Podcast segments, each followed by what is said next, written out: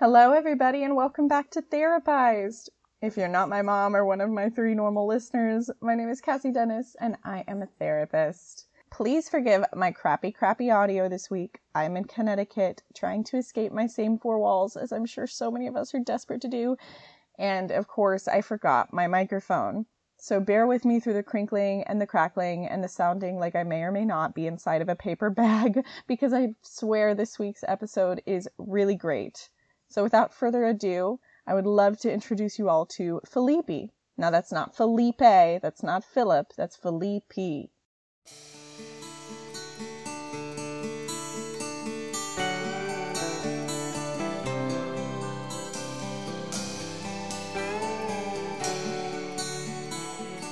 All right. Welcome to the podcast, Felipe. Really glad to be here. Your name is All right. Felipe, not Felipe, not Yes. Philip. Not Felipe. Yes. hmm And Like a flea on a dog and pee. Tell us a little bit about who you are. Well, I am a almost 23 year old Brazilian who is currently living in the States, getting his college degree, you know, just getting that bread. I've been in the States for about six years now. Um, I've lived in all kinds of different places. I've lived in Canada, I've lived in Germany, but somehow I ended up in Abilene, Texas. How long have you been in Abilene? Um, I have been in Abilene. It's going to be four years now when I graduate in May. So I've been here for almost four years. Awesome. Yeah. So I'm going to ask you three very important questions to get. Okay, I'm ready. Okay, first, if you were a vegetable, what would you be?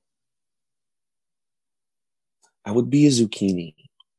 Ooh, I like. I really, I really like zucchinis. Okay, that's solid. Yeah. Nice green, very bright. Yeah. kind of Mhm. versatile. Good answer.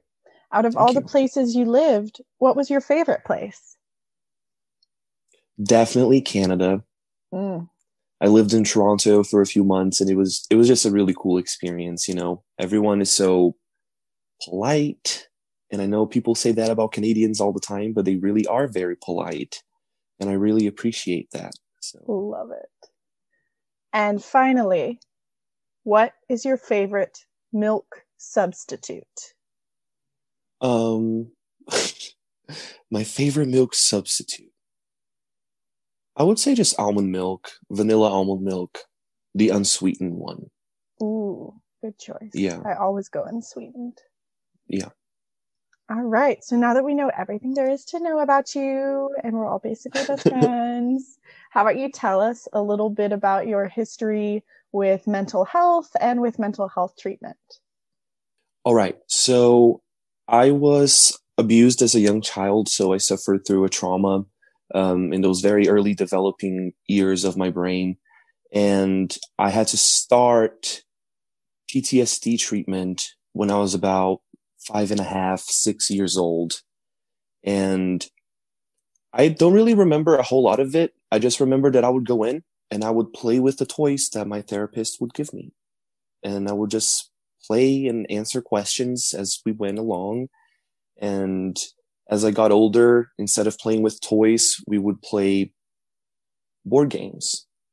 And we would always talk about the, if I had to tell you one thing that I remember the most from those years would be we focused a lot on finding my control because my emotions were just all over the place all the time at school, in the mall, just everywhere. I had no control over my emotions and I would go into panic attacks and I would go into, yeah.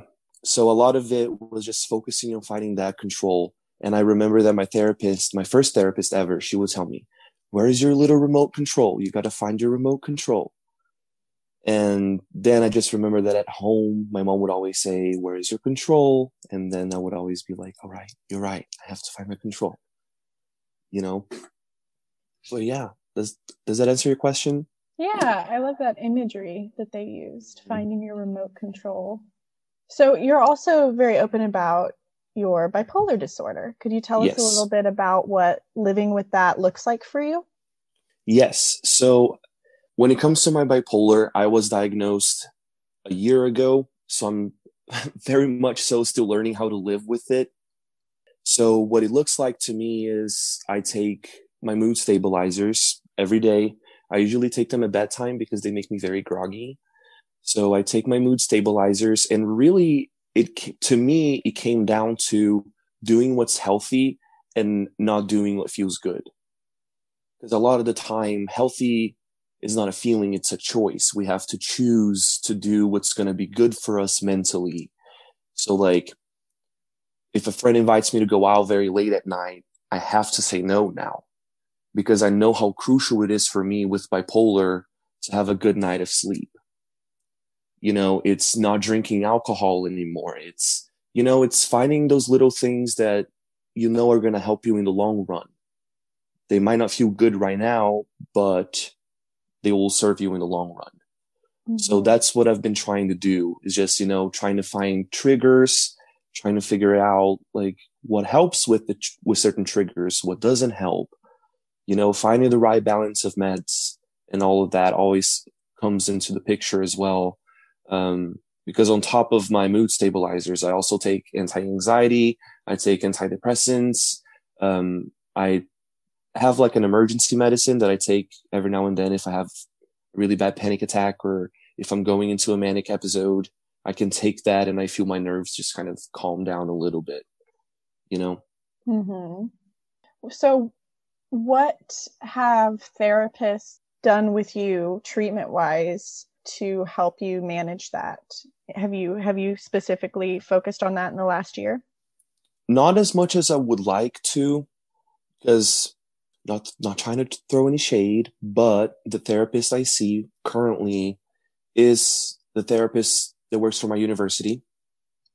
And she's a good therapist, but she can be kind of inconsistent sometimes. So I haven't really been having consistent therapy since my diagnosis.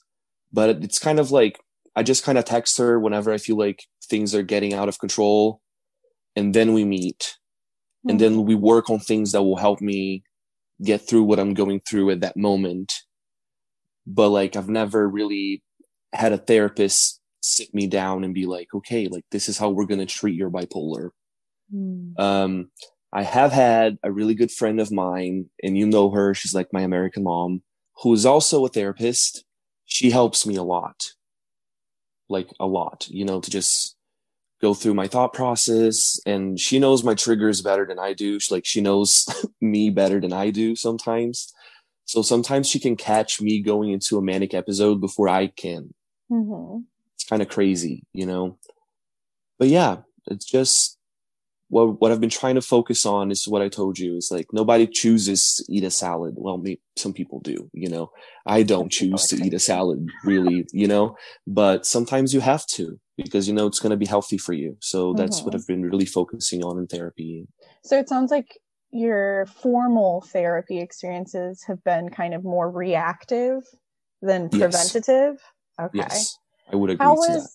How was accessing mental health care as an international student, like just since leaving Brazil in general?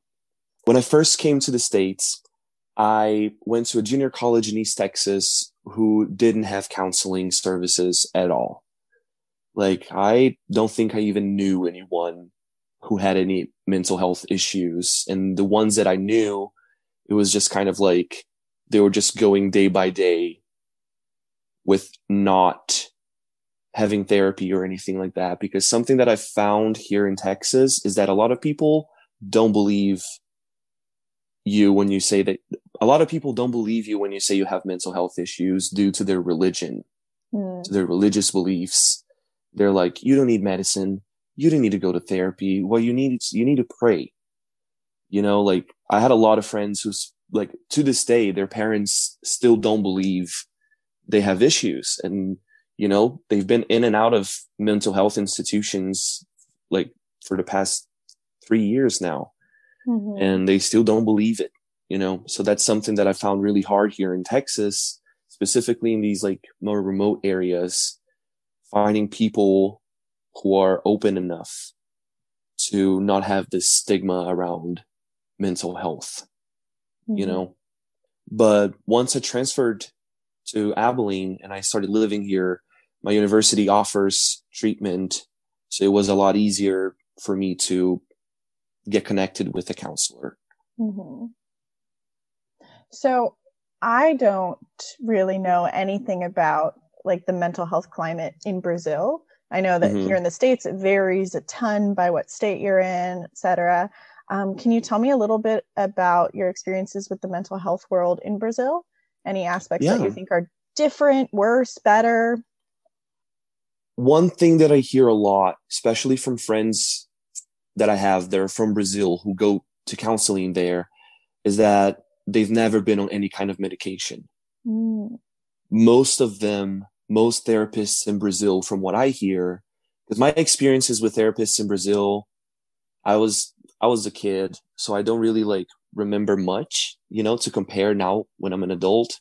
Um, but they say that they they've never been on medicine, and I feel like the first thing that happened to me once I started counseling here in the states is that they just kind of slap me with a bunch of medicine, mm-hmm. you know, which is helpful now that I know I have bipolar, you know, I can just go without it.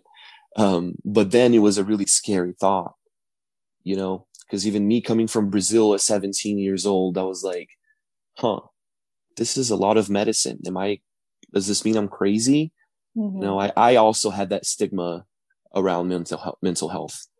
So I would say that's one of the main differences. I feel like in Brazil, counselors and therapists usually try to have a more, more of a holistic approach mm-hmm. to treating you. You know, like what's, what's the root of this issue? Like, let's go deep. Let's fix it. Let's go back. Mm-hmm. You know, mm-hmm. when I feel like here, a lot of the time, the first thing therapists will do is they will put you on medication. Mm-hmm. So that is I don't know if any of that makes sense. Yeah, no, that's very interesting. I feel like the like medication has its upsides and downsides, obviously. Like some mm-hmm. people mm-hmm. do amazing on medication and that's what they need to really just help them function, and that's great. And at the same time, yeah. I, I do have a problem with providers who try it first thing for everything instead of like trying out other things mm-hmm. first or it makes sense as a first line of defense if someone is like too too deep or too disengaged to come to therapy and like they need that boost just to help them get into yeah. behavioral stuff but that is interesting i feel like it mm-hmm. has its pluses and its downsides but i'm glad that you found kind of yeah. a, a, medication combo that really works for you i know that's a really hard process for some people to get to yeah it's taken almost a year but i'm finally here you know uh-huh. so so, what do you do for self care now? You said that you uh, go to bed, you you really value sleep and kind of making healthier choices for mm-hmm. yourself to help manage. What else do you do that makes you feel like you're in a good place? I have been loving watching Netflix documentaries lately. um, so usually what I do is like I have a bedtime routine. I've found that that's really important. It kind of just like sometimes my brain has a hard time understanding that it's time to go to bed. Mm-hmm. You know, so my body will be very tired, but my brain is just going very fast, very loud. And I've found that having a bedtime routine really helps me send that message to my brain like, hey, you have 15 minutes to play with your dollhouse and we have to go to, to bed. You know what I mean? Like it's time. Um, so usually what I do is I take a hot shower, I come back, I put my comfy pajamas on, and I have a body lotion that has melatonin infused in it. Oh. I don't really, I'm not really sure how that works, but it smells like baby powder and it makes me feel very relaxed. and so I put that on and I also have a diffuser. So I use my diffuser a lot. It goes like 24 seven every single day, every single second of the day. My diffuser is going with some lavender essential oils in it I just find it very relaxing. I also really enjoy reading. I used to enjoy reading a lot when I was a teenager. And once I got to my 20s and I moved to the States, I kind of stopped. And I've been trying to get back to that. So I'm currently reading Jonathan Van Ness's book, um, his autobiography, mm. and it's good. it's good. I, I really enjoy reading before bed. That's so, awesome. Listening to your bedtime hanging... routine just like makes me want to go take a nap uh-huh. right now. Like it sounds so relaxing. it is. It is very relaxing. Um, something that also helps me a lot um, to keep my mental health in check is to hang out with friends I feel safe with. Mm-hmm. I found that if I put myself around a lot of people that one don't know about my mental health history, two just people that I don't know well in general, if I were to come to a point where I felt anxious for any reason, that anxiety would just increase due to the fact that I'm not around people I know and I don't feel like I'm in a safe environment. So what I've been doing recently is I've been trying to, how can I say this? I try to see my friendships as a tree. You have friends that are like leaves and they're beautiful and they're needed for a season. Mm-hmm. But whenever, whenever the weather changes, they fall. I have friends that are like branches. They're a little sturdier. They can take the weather change, but if the wind picks up, they break. And then you have your friends there, like your roots. You can go months and weeks without talking to them, but they're there for you even when you fall, right? Mm-hmm. So the what I've been trying to challenge myself to do recently is to instead of spending 80% of my energy on leaves and branches, I spend that energy on those one and two friends that I know are my roots. Mm-hmm. And I can always count on them and they can always count on me. You know, I found that that helps me not get as overwhelmed. if that, that makes any sense. What a great analogy. Yeah. That makes perfect sense. Yeah. Well, thank you so much for talking with me about this and for coming on the podcast and just sharing your story with me. Yeah. I really appreciate it.